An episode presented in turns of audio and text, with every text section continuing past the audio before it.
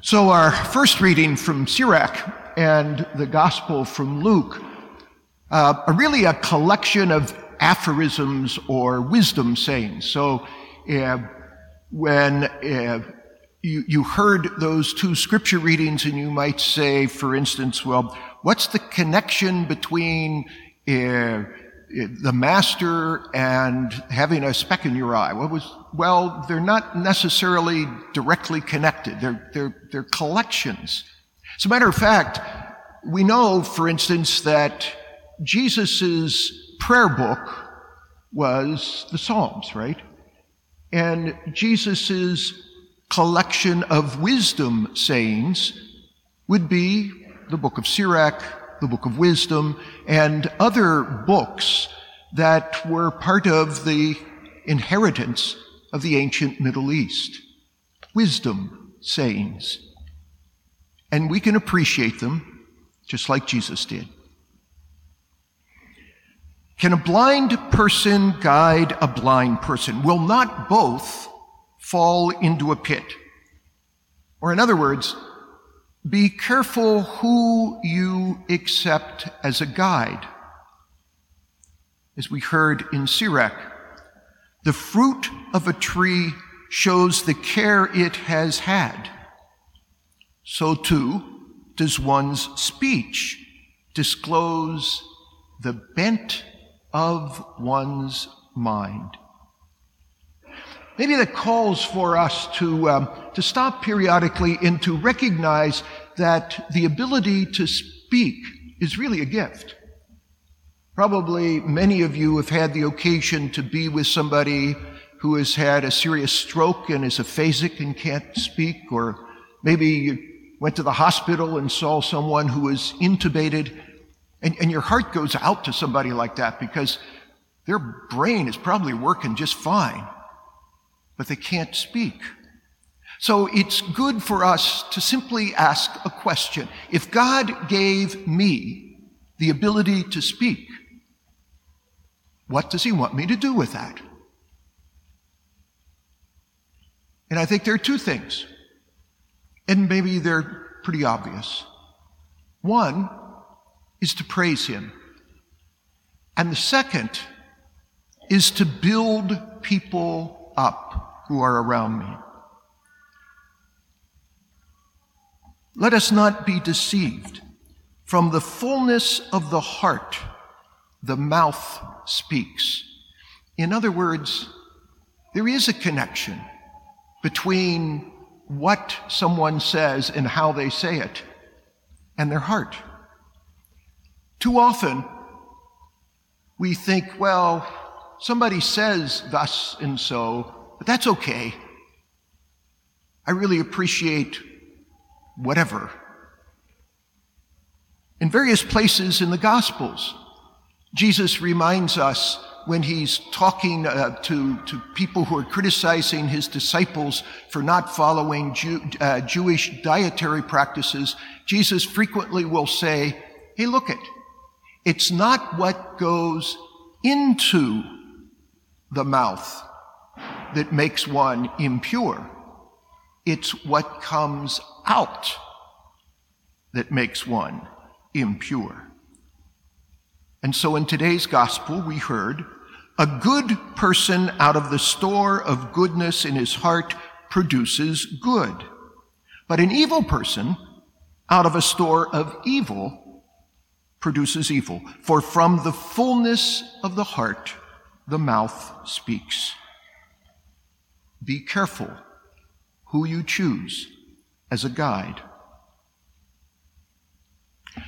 No disciple is superior to the teacher, but when fully trained, every disciple will be like his teacher. So, when is a disciple fully trained? Probably never. And what that means is that we are lifelong learners.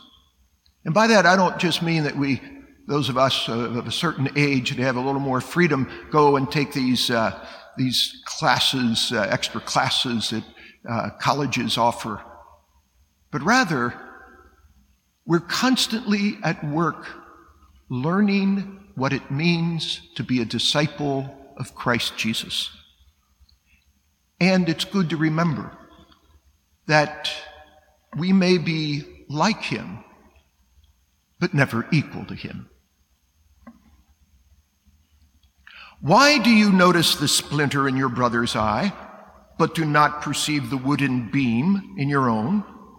How can you say to your brother, Brother, let me remove that splinter in your eye, when you do not even notice the wooden beam in your own eye? You hypocrite! Remove the wooden beam from your eye first. Then you will see clearly to remove the splinter in your brother's eye. You know, it's not always wrong to call somebody's attention to something that they've done wrong. For instance, isn't it exactly the responsibility of parents to do that? So, what's that all about? Well, a way of thinking about that is that warning or that announcement that we hear in a plane as it's taxiing out to the runway about what to do if there's some kind of incident and the oxygen masks fall. You remember, maybe a while since you've flown, but you remember that the warning or the advice is to, if you're traveling with a child, to put it on your own self first. And the clear reason for that is so that you can take care of the child, so that you have the wherewithal to help. And so it is with good vision.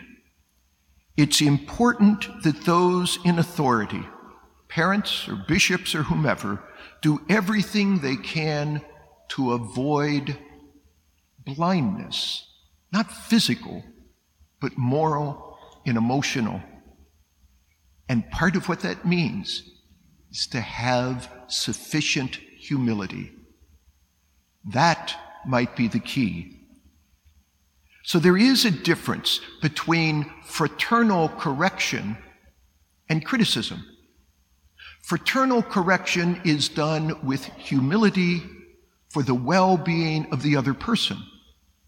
Criticism is oftentimes done pretty spontaneously with the idea of making myself feel better.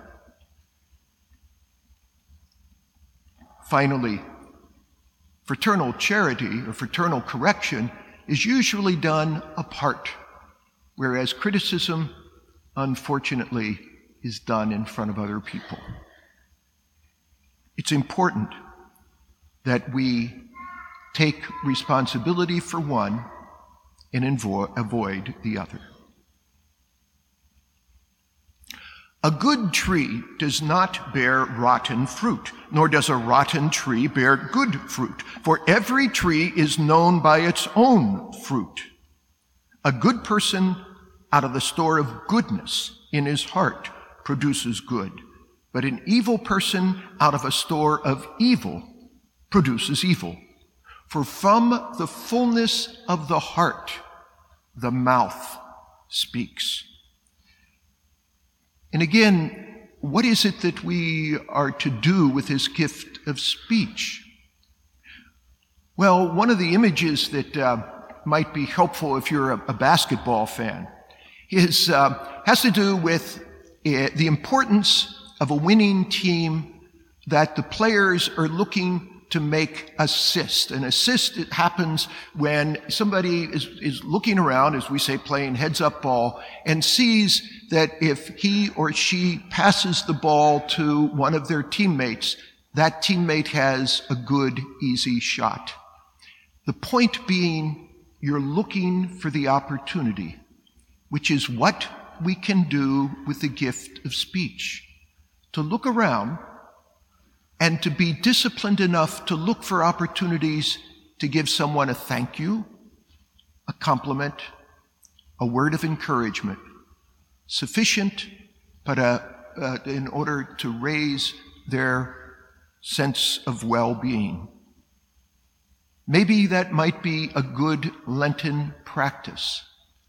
At the end of the day, to look over the day and try to see if there were moments when I didn't make the assist. I didn't use the gift of speech when I could have.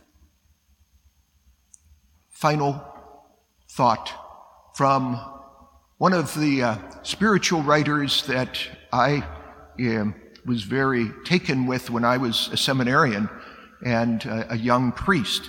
So he's been deceased for some years. He died in 1963. His name is Gerald Vann, and he wrote this God gave us the gift of speech that we might help each other. The tongue is to be used to gladden the heart, as when lovers whisper to each other. It is to be used for blessing magnificently in the Mass, humbly when we say to one another, God bless you. It is to be used for the healing of the heart in words of comfort and the healing of the soul in words of absolution. It is to be used to give courage and strength to the departing soul. What a gift is the gift of speech.